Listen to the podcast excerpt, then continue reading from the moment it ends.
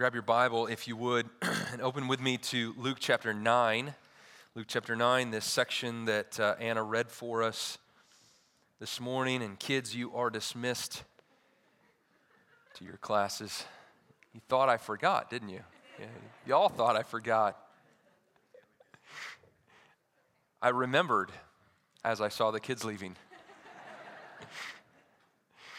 I've titled this morning's message Demands of Discipleship. Demands of Discipleship. And I did so, I, I, titled it such with a little bit of fear and trepidation because I know that most of us don't like the word demands. Demands sounds so rigid, so demanding, right? So heavy, almost like a a piece of wood that is rough around the edges and hasn't been sanded and hasn't been finished and could one day be beautiful, but right now it's full of splinters and heavy. But the more I studied this text, the more I became convinced that demands is actually a good word to use here. Because if Jesus is truly the Son of God, and if Jesus truly is the King of Kings and the Lord of Lords, then it seems perfectly acceptable that he would have demands for his followers. And it is perfectly acceptable that he would have the right to demand from us whatever he wished. And as you'll notice from the title, um, Demands of Discipleship, that these are not demands that we might merit discipleship. These aren't things that we do to become disciples of Jesus Christ.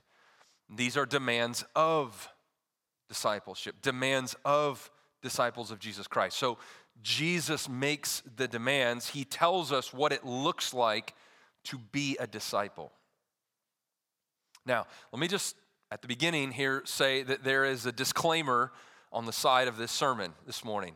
And the disclaimer is that we would not fall into one of two ditches, actually, that we would not fall into either of two ditches this morning. The first ditch that we want to avoid is seeing these demands as performance standards to attain or maintain our status as a disciple of Jesus Christ. So the first ditch, again, is that we would see these demands as some sort of performance standard that if we follow these demands, then we can either attain or we can maintain our status as a disciple of Jesus Christ. And that, that's how the Chick fil A rewards program works. That's how United Air Miles works. That's not how the kingdom of God works.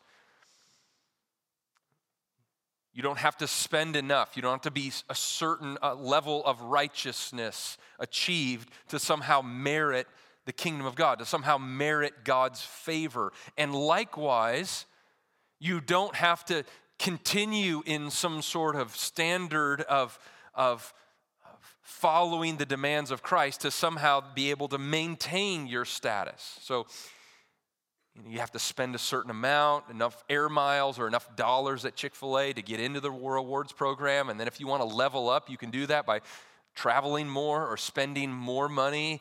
But once you level up, you have to maintain that same level of spending or travel. Otherwise, you get bumped back down to you know, peasant level.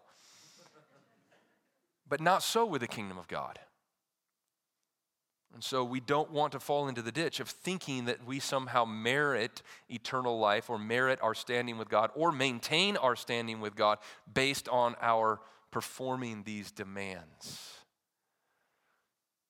Because the glorious reality of the gospel is that although we were dead in sin, God provided his son, Jesus Christ, to be born of a virgin to be born and take on human flesh, and to live in our fallen and broken, sin filled world, and yet to live without sin, to f- perfectly fulfill the law of God and the righteousness of God. And yet he willingly gave up his life.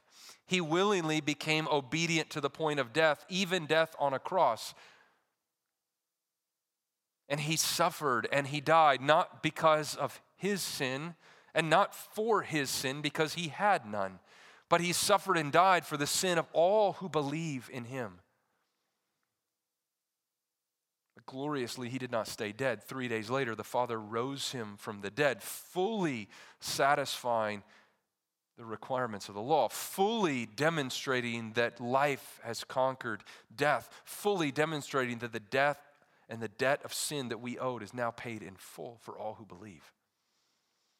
And Jesus appeared to many people during his time on earth, living now in his glorified body. And people saw him and they recognized him and they recognized that he was truly alive. And then he ascended back to the Father, according to Acts chapter 1, and a cloud hid him from the sight of his disciples. And as they stood there with mouths likely agape, looking into the sky, an angel appeared and said, Why are you looking into the sky? You know that this same Jesus who has left will return in the same way for his returning, we as his people anxiously wait and long. And none of that, none of that standing with God comes through our merit, but only by confessing with our mouth that Jesus is Lord and believing in our heart that God raised him from the dead are we saved. As we turn and we trust in him, this is his gift to us. Because even faith, even saving faith, Hebrews or Ephesians chapter 2 tells us is a gift of God. So that from beginning to eternity, our salvation is all and only and forever due to the kindness and the mercy and the love and the grace of our Heavenly Father, not through our merit, not through anything we can do or attain or maintain on our own.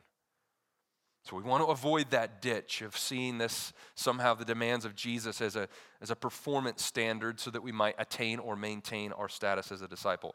The other ditch we want to avoid is to take these demands lightly because we know we are saved by grace. This would be the response that is a temptation for us who understand that salvation is all and only the work of the Lord Jesus Christ for us. We want to swing in the other direction and say, well, if that's truly the case, then I guess it doesn't really matter what I do. I can live for myself, I can live for my flesh, I can kind of follow my own path. It doesn't really matter what Jesus has said because I'm a follower of Jesus Christ. And yet, Scripture makes clear that true followers of Jesus Christ are known by the fruit that God produces in our life, which we bear. True Christians are, are recognizable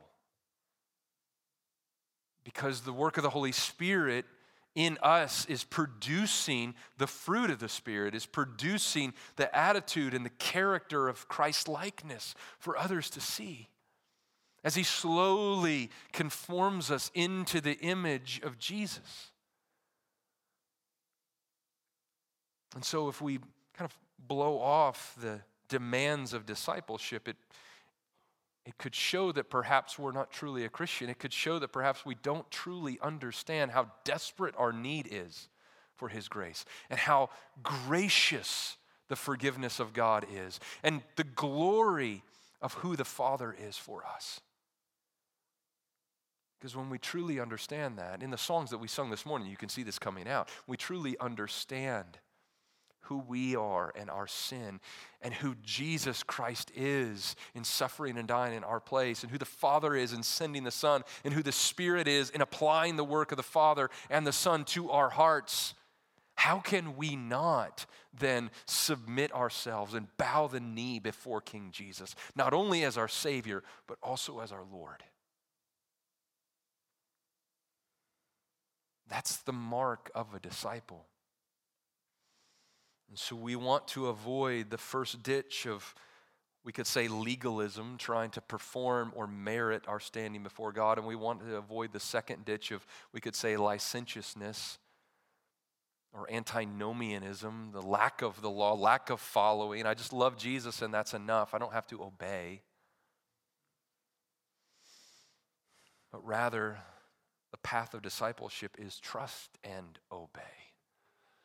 For there is no other way, right? To be happy in Jesus, but to trust and obey. So, with that as our foundation, let's get into the text itself. Luke chapter 9, beginning in verse 51, the word of the Lord says this When the days drew near for him to be taken up, he set his face, this is Jesus, to go to Jerusalem. And he sent messengers ahead of him who went and entered a village of the Samaritans to make preparations for him. So, some background here so we can understand where this is placed in the life and ministry of Jesus. Jesus has already been ministering for some time now. And he's gathered to himself a following of men and women who trust in him. Within that following, there's a, a more of a, an inner circle of the 12 apostles that he's kind of deputized to go out and to carry the cause of the kingdom of God to the nations to be his ambassadors. And then within that 12, there's kind of the inner three of Peter, James, and John who went up on the Mount of Transfiguration with Jesus, that mountain that we're going to hear about next week in next week's sermon. They've already gone on the Mount of Transfiguration, they've already seen Jesus transfigured. And so Jesus has been teaching that he is going to suffer and die and rise again. And his disciples are, to this point, clueless in understanding what that means. And here in verse 51, and going all the way until Jesus' arrest, this is really the journey to Jerusalem. So, if this were kind of set to a movie, you would slowly and faintly right now begin to hear kind of a drumbeat that will get louder in each successive chapter of Luke as we get closer and closer to Jesus' betrayal and to his arrest and to his crucifixion. Luke tells us that Jesus' face is set to go towards Jerusalem. So he's He's understanding his mission. He's understanding the, the purpose of the Father in sending the Son. And so he's resolved to go to Jerusalem. He knows that Jerusalem is the place where this is all going to go down, just according to prophecy. What's interesting here in verse 51 is that Luke says, when the days drew near for him to be taken up, which refers to the ascension. It refers to what I just describe Jesus rising physically from the earth into the sky and a cloud hiding him from sight and returning back to heaven to be with the Father. And it says that when the time grew near for Jesus to be taken up, he set his face to go towards Jerusalem. We would think when the time drew near for Jesus to be crucified, right? He set his face to go towards Jerusalem. Or when the time drew near for Jesus to be resurrected, he set his face to go towards Jerusalem.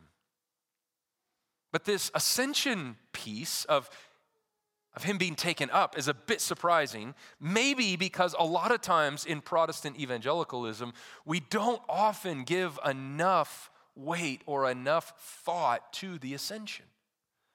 We talk a lot about the crucifixion, we talk a lot about the resurrection, and rightly so, and sometimes we don't talk enough about the ascension. And I think what Jesus is doing here is he's looking through the cross and he's looking through the empty tomb and he is seeing the glory that is to come when he returns back to the Father. Jesus is longing for home. And in true Hebrews chapter 12 fashion, he is willing to endure the cross. He's willing to scorn its shame why? For the joy set before him, the joy of returning back to his father, being able to say, Mission accomplished, job done. And I think it's in Jesus' longing, his setting his face for what is to come, looking ahead to going home, that gives us encouragement. It gives us strength in the trials, the suffering, the adversity, the setbacks, the persecution that we experience in the here and now. Like we live in a broken world. We live in a fallen world that is not yet what it will one day be, but we have the eternal promises of the Father that one day our world will be restored. There will be a new heaven and a new earth. And it will be like the Garden of Eden, only even better because sin will not even be there at all, not even the possibility of sin. And we long for that day as we live in the here and now. And we look forward to that. We set our face resolutely like Jesus for the joy set before him, endured the cross. And we who are his disciples have been called, as we saw a couple of weeks ago, to deny ourselves and pick up our cross that we might follow him. And we do so with our eyes fixed on the joy set before us of going home, of being with our Father in heaven forever. So Jesus, with his face set to go towards Jerusalem, begins to physically journey in that direction. Verse 52 says, He sent messengers ahead of him who went and entered the village of the Samaritans to make preparations for him. Verse 53 But the people did not receive him because his face was set towards Jerusalem. So Jesus sends his followers, go into Jerusalem, make preparations for my arrival, make preparations for a, a banquet, a feast. His followers go into the village of the Samaritans, but the Samaritans don't receive him. Forget that. Forget you. Forget Jesus. We're not, we're not welcoming you here. Move along. And we're not sure why exactly. Luke doesn't tell us why. It could be because Jesus is set to go towards Jerusalem. And we know that the Passover is right around the corner. And the Passover is, is the highest of all the holy days for the Jews. The Passover is the time when the people of Yahweh gathered together and remember how they were spared from complete annihilation in Egypt. And how God spared them from the death angel as he passed over in Egypt. And so every year the people would gather together and they would celebrate the Passover in Jerusalem. But if you remember Jesus' conversation with the woman at the well in the book of John, she brings up this interesting dispute that's taking place between the Jews and the Samaritans, who already hated one another. The Jews thought that the Samaritans were sellout, they were impure to the people of God. And the Samaritan woman says to Jesus, Okay, if you're so smart, tell us where is it that we truly ought to worship? Because you Jews say we should worship in Jerusalem at the high place, and we Samaritans say we should worship here. And now we encounter Jesus who is headed towards Jerusalem to worship at Passover. That could be why. Again, we're not told why. Luke doesn't tell us that it's important for us to know. But they did not receive him. So, our first demand of discipleship is very simply don't reject Jesus. Right? It sounds so trite, sounds so entry level, so basic. Of course, I'm not going to reject Jesus. But the Samaritans here are rejecting the author of life. They're rejecting the very one who has come as their salvation. And so, the call to you this morning, if you are not a Christian, is don't reject this salvation of Jesus. For your sake, God made Jesus to be sin, even though he knew no sin, so that in Jesus and through Jesus' death and resurrection, you might become the righteousness of God. And that reality can be yours this morning. And we pray that it is yours this morning, friend, if you are not a Christian, as God opens the eyes of your heart to see, even as we have sung and heard testimony and prayed and now the word is proclaimed, and you begin to realize God helping you. Yes, you know what? I need that. I am not a Christian. I am not a follower of Jesus Christ. I have not confessed with my mouth that Jesus is Lord and truly believed in my heart that He is the risen Savior of the world. Would you be reconciled to God this morning through Jesus? And don't reject Jesus is a demand of discipleship. Well, what happens next is really interesting and somewhat bizarre and funny as well. You can laugh. Many in the first service laughed when encountered James and John's response here. Look at verse 54. When his disciples, James and John, saw it, saw the Samaritan village rejecting Jesus, they said, Lord, do you want us to tell fire to come down from heaven and consume them? Which seems bizarre. And uh, sort of humorous, I guess, in a way as well.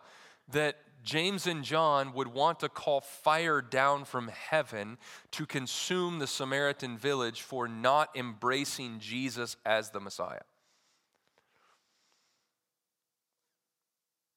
You may have a footnote in your verse there, verse 54, that says, as Elijah did, um, that addition is not in the earliest manuscripts, which is why it's not in your actual text of Scripture. It was added later.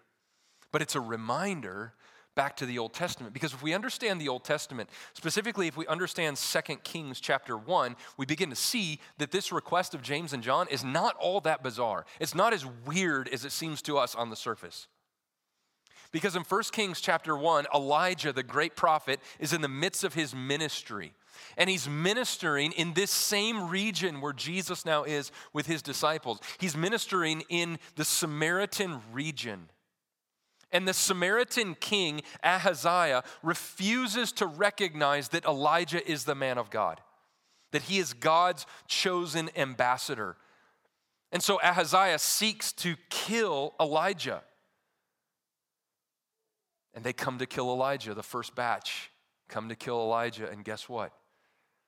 Elijah calls down fire and it consumes them and they die in their sin in their wickedness, in their rebellion against God, in the hardness of their heart. Another group comes. Elijah calls down fire. That messenger dies as well. The third messenger comes in fear and trepidation, recognizing that truly Elijah is God's chosen ambassador. He is the, the man of God. And he's spared.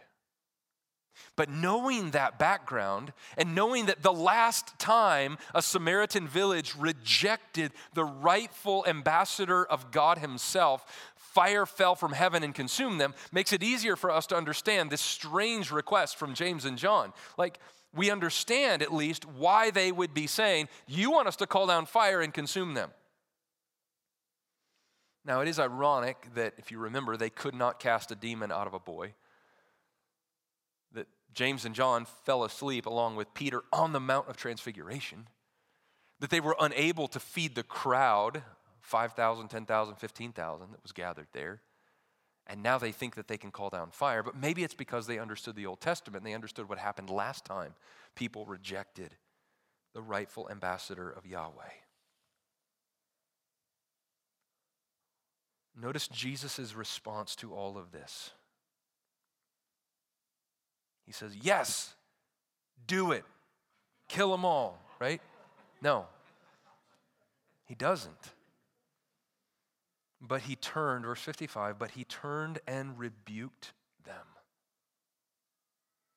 And they went on to another village.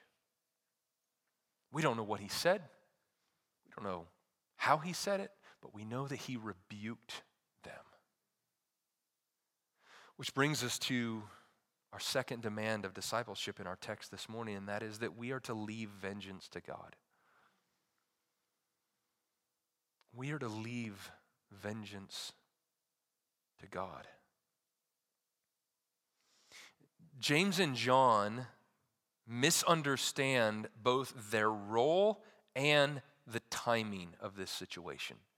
They misunderstand the timing because this is not a day of judgment. This is a day of opportunity. A window of gospel opportunity is opened.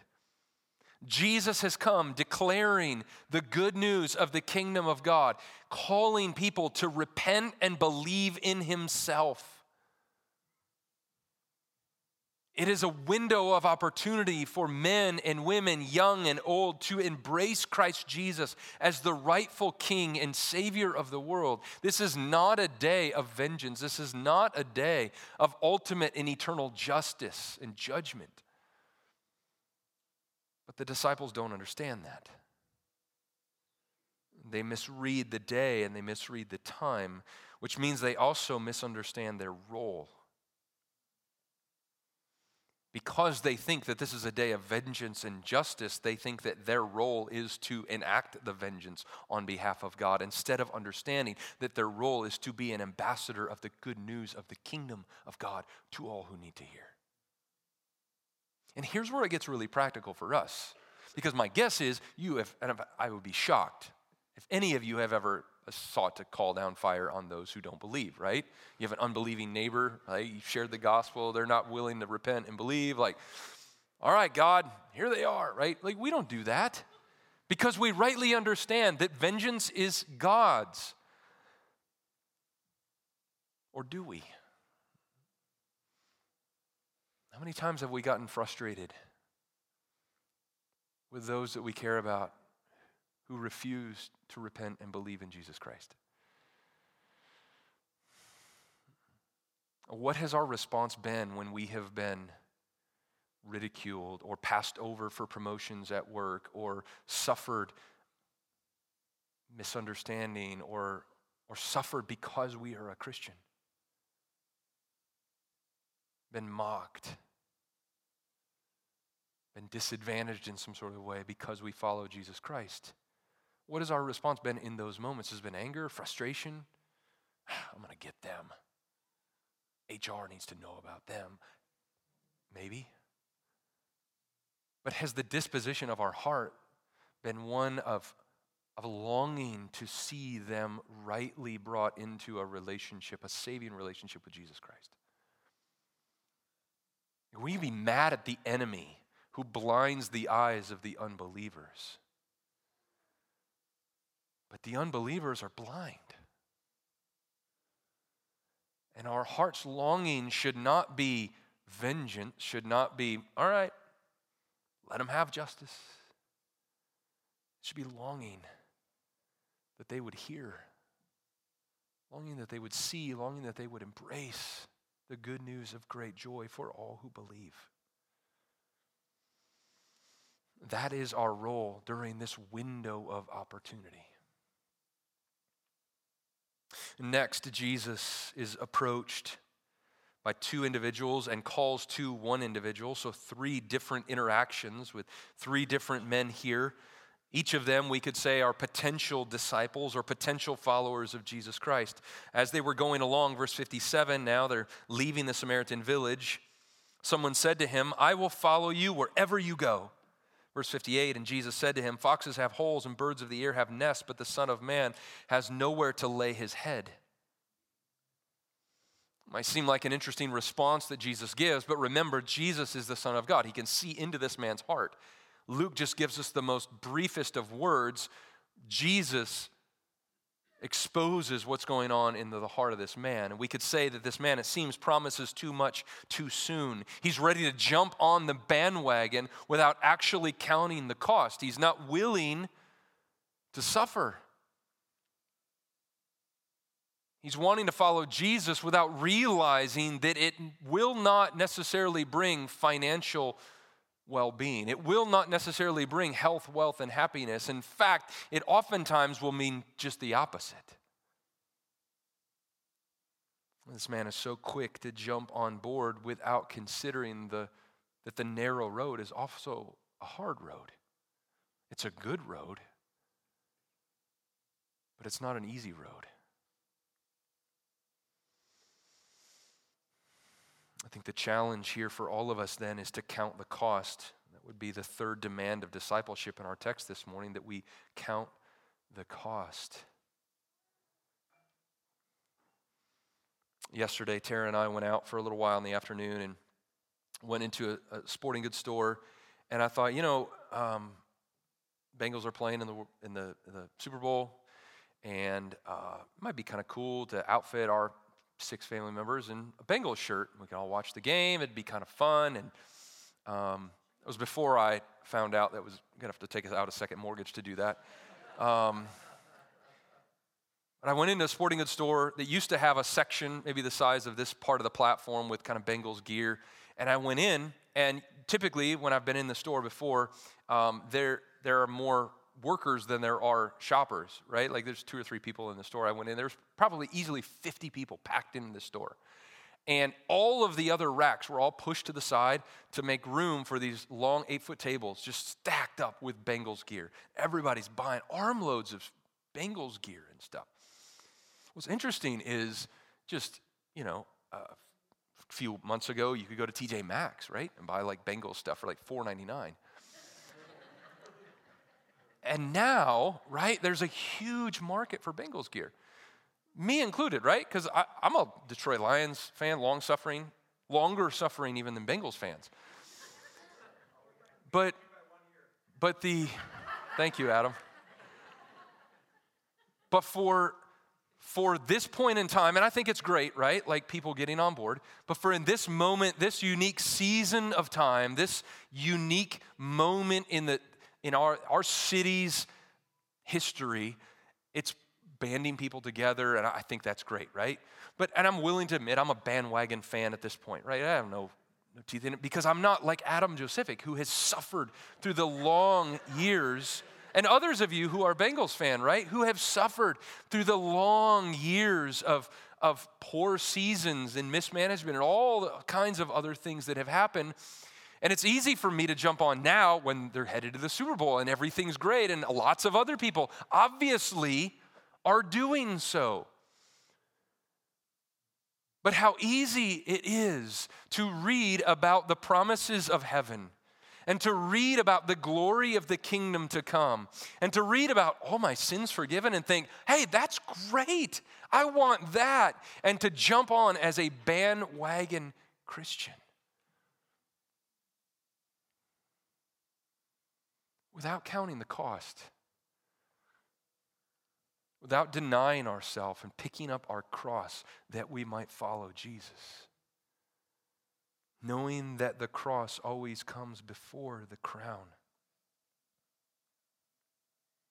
J.C. Ryle wrote and says, Nothing has done more harm to Christianity in the practice of filling the ranks of Christ's army with every volunteer who is willing to make a little profession and to talk fluently of his or her experience.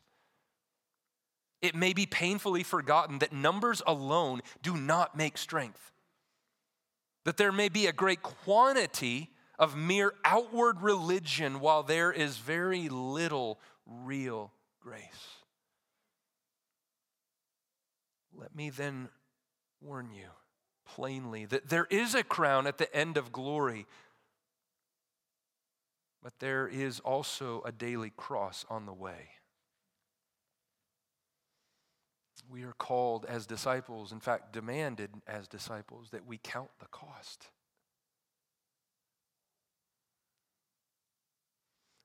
Bandwagon fans in sports may be irritating, right? But bandwagon Christians will hear those tragic words one day Depart from me, I never knew you.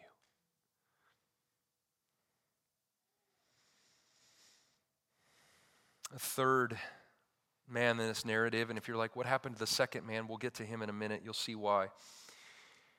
Verse 61 Yet another said, I will follow you, Lord, but first let me say farewell to those at my home. And Jesus said to him, No one who puts his hand to the plow and looks back is fit for the kingdom of God.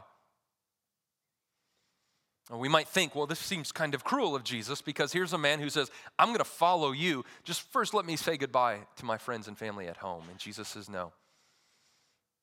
If that's where your heart is, you're not worth following. You're not, you're not worth the kingdom of God. You're not fit for being one of my disciples.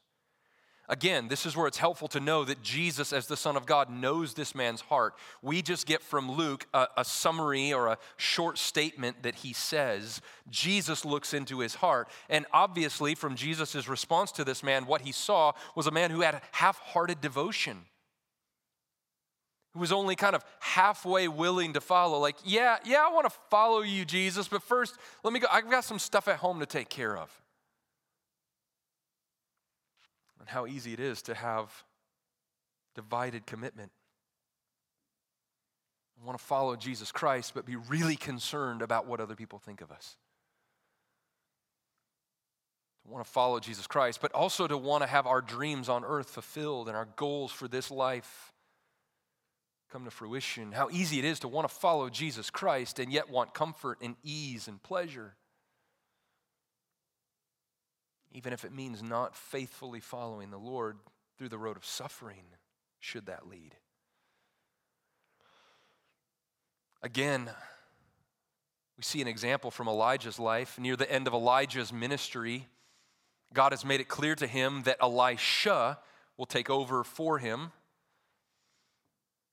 And he's told where he is to find Elisha. And so he goes out and he finds Elisha in a field plowing with oxen. And Elijah makes it clear to Elisha that he is to follow, that he puts his mantle on him, like, you're going to take over for me in the role of this great prophet in Israel. And what does Elisha do? He cuts up the oxen and burns them as a sacrifice to the Lord, and then he follows Elijah. Like he says, I'm, I'm all in on this. This is not part way. This is not like I'm going to continue to do this and follow you, but for me to faithfully follow you as a prophet, I need to I need to cut ties with this in the past that's holding me back that I might faithfully follow which once again reminds us of Hebrews chapter 12. Because just a few verses before we read that Jesus endured the cross for the joy set before him, we read that since we are surrounded by such great a cloud of witness, witnesses, let us throw off everything that hinders us and the sin that so easily entangles us, including distractions.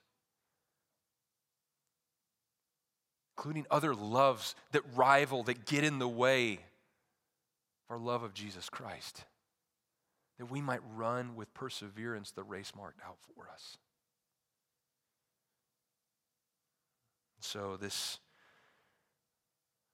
is an example. I think it's a demand of discipleship is that we, I, I just called it burn the oxen. You can come up with another term if you like. That we commit that if we've been playing games kind of halfway, that we repent of that this morning, knowing that there is grace and forgiveness, but that there is greater joy in complete obedience to the Lord, complete surrender to King Jesus than there is anywhere else. And that the most miserable Christians are Christians who are trying to have it both ways, live with a divided heart. Finally, this second man who comes comes to him in verse 59. And actually, this man, Jesus, calls to him and says to follow me. He's the only one of these three that Jesus actually approaches and says, Follow me. Verse 59. To another, he said, Follow me. But he said, Lord, let me first go and bury my father. And Jesus said to him, Leave the dead to bury their own dead. But as for you, go and proclaim the kingdom of God. Again, this sounds really harsh.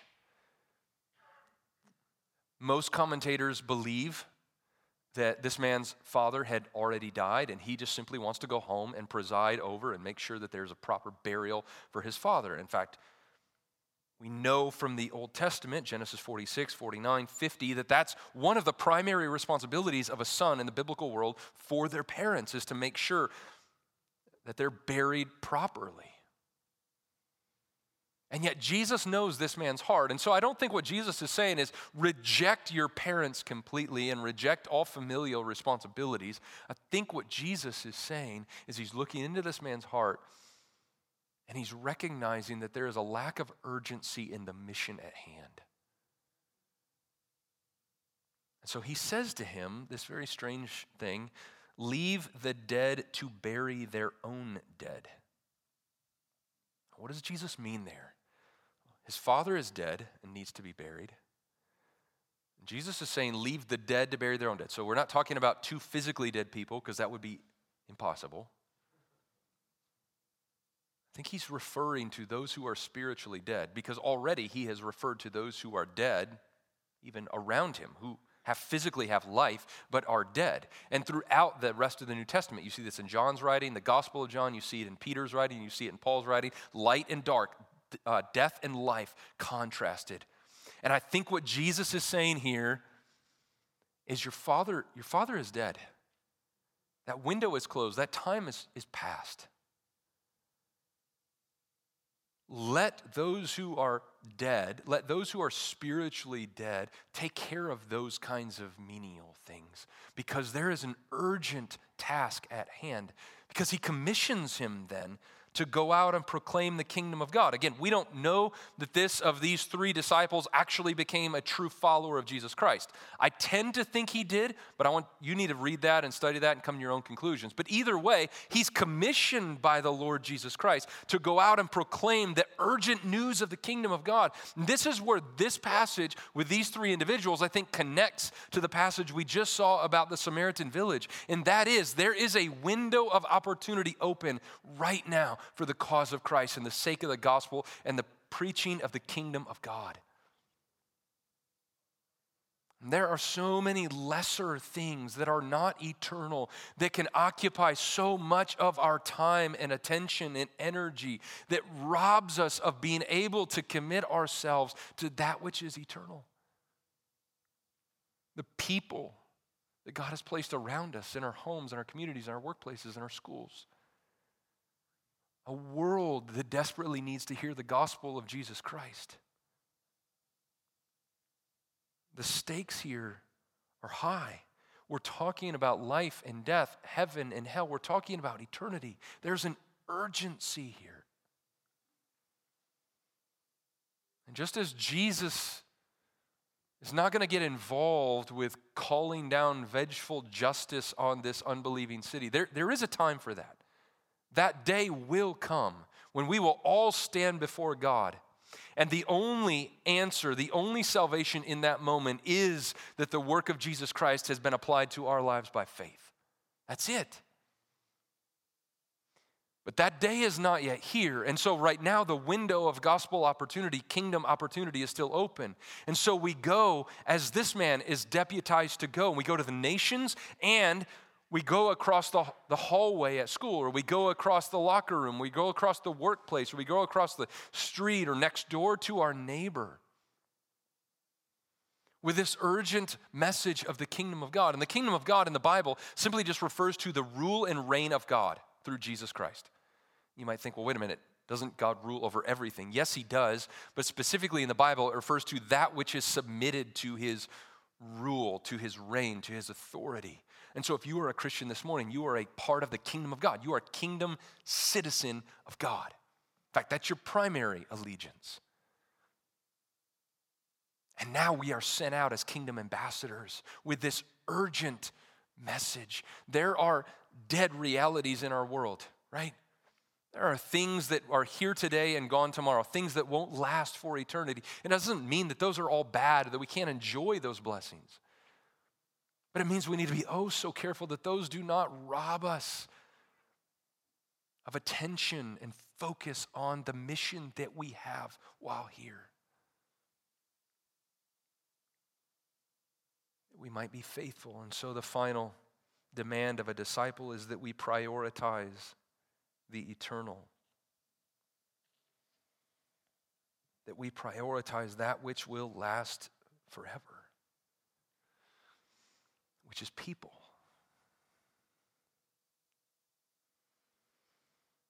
There is coming a day when the window of opportunity will be closed. When the free offer of salvation will no longer be available. And on that day, only the work of Jesus Christ applied to our lives will save, will matter. Nothing that we do nothing that we've achieved, nothing that we have earned, not how good or moral of a person we have been. And so, as Christians, we are called to live and be about our work and be neighbors and be family members, all with that understanding in our minds. It's the operating system through which we see everything